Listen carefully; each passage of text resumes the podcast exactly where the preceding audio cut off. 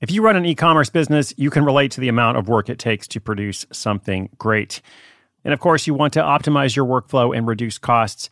That's why I want to say a big thank you to our partner, ShipStation, and perhaps introduce you to them as well. If you are not familiar with ShipStation, they've been supporting Side Hustle School for years. They have helped so many of our listeners make things much easier, automate their shipping tasks, help them scale their business, and also, this is not a small thing, save thousands on shipping with industry-leading carrier discounts. ShipStation is the innovative tool that helps turn your shipping challenges into opportunities for growth. Go to ShipStation.com and use code HUSTLE to sign up for your free 60-day trial. 60 days free. ShipStation.com, code HUSTLE.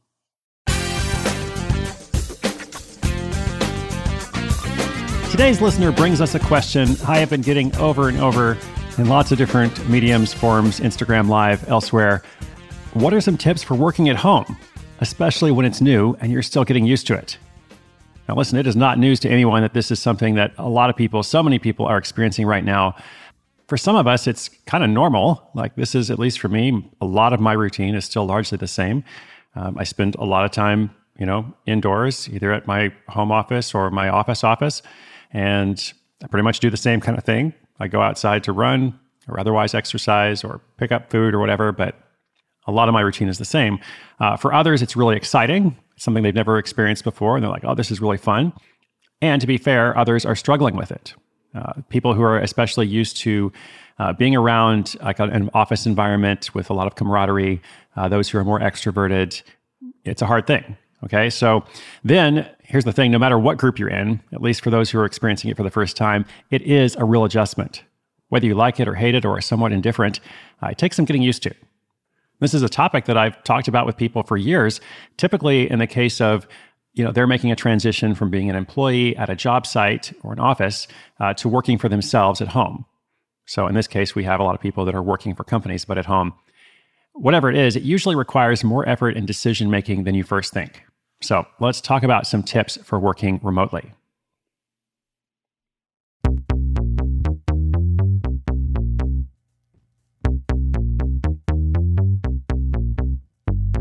Hey, Chris, this is Todd from Reno, and I've been listening to the show for about a year now. Do you have any tips for working remotely? Like a lot of people, everyone at my company is now working remotely, and it's taken some getting used to for me. The first day I was like, awesome, I'll work in my pajamas, and the second day I was like, this is weird. I just keep getting distracted looking at stuff online, which was less of a problem at my office because my colleagues walk by all the time. I also think this might be a good time, good opportunity to work on my idea for selling custom toy kits for middle school age kids. I've been toying with it for a while, but haven't really gotten it off the ground yet. Still, like I said, I'm having a hard enough time just getting my regular day job done now. I thought it would be easier. Help! Thanks, Chris.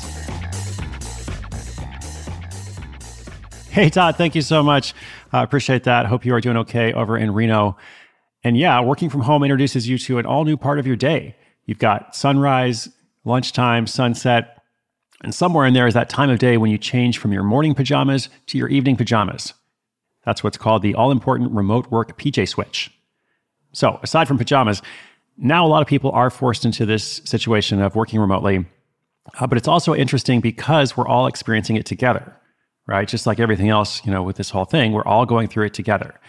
Everybody is learning how to use Zoom and other web conferencing apps and solutions. My parents are doing virtual yoga. They're having virtual dinners with their friends. I think it was a few weeks ago when a friend of mine mentioned, hey, I just watched the first concert I've ever seen, online. Never thought I would do that before, but it actually made sense once I started watching. And, since then, every musician is doing online concerts. But aside from that stuff, when it comes to work, it does help to impose some constraints and structure on yourself. Not just because of this situation that we're in, but working from home or working remotely in general. I believe that structure can be your friend, constraints you impose on yourself, not imposed by somebody else, but something that you decide for yourself, some boundaries you set. Wherever possible, designate a workspace. If you're able at all to have any kind of workspace, even if it's a corner, a small area, make that your space that you're doing your work. And if possible, you don't do anything else there. I know that may not be possible for everyone, so it's just a tip if you can. You also want to define specific working times. And if you're not constrained by hours that you're required to be online or available for your job, you may not want to have 8 to 5 as your working times. You may actually discover through this process that you work better, you know, working a little bit earlier, a little bit later, or taking a longer break in the middle of the day. This can be a good time to actually discover that if you've historically been forced into a pattern of like, I always have to work from this hour to this hour. It's also important to define specific non-working times, because otherwise you can end up just working all the time and just doing the same stuff. And so you really need to take care of yourself. So I would encourage you, if you're the kind of person who has the opposite problem of someone who's lazy, you're always trying to do your work, make sure you schedule some time to do something else, whatever is good for you. I think it's helpful to get up and walk around every hour. My Apple Watch is great for this. I have this 380-day streak now where every day I've completed my circles. And if you have an Apple Watch, you know what that means. Otherwise, it's just like a measure of your various activity of the day.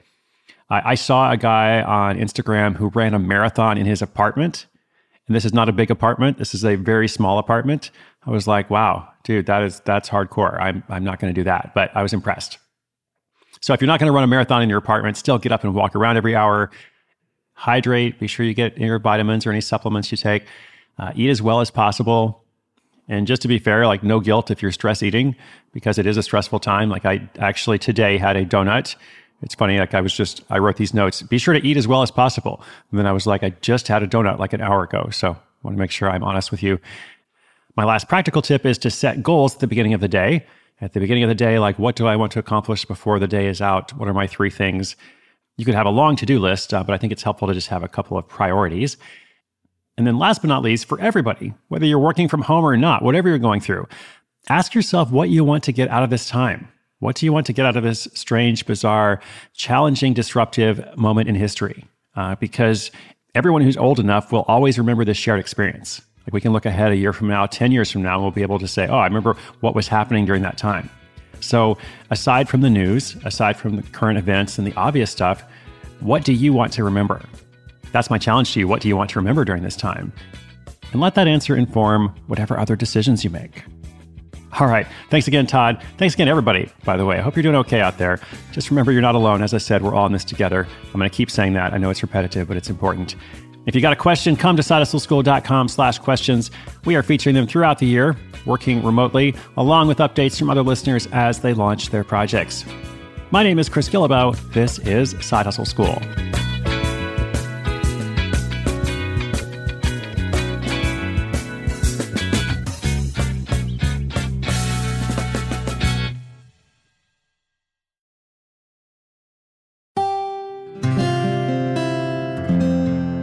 From the Onward Project.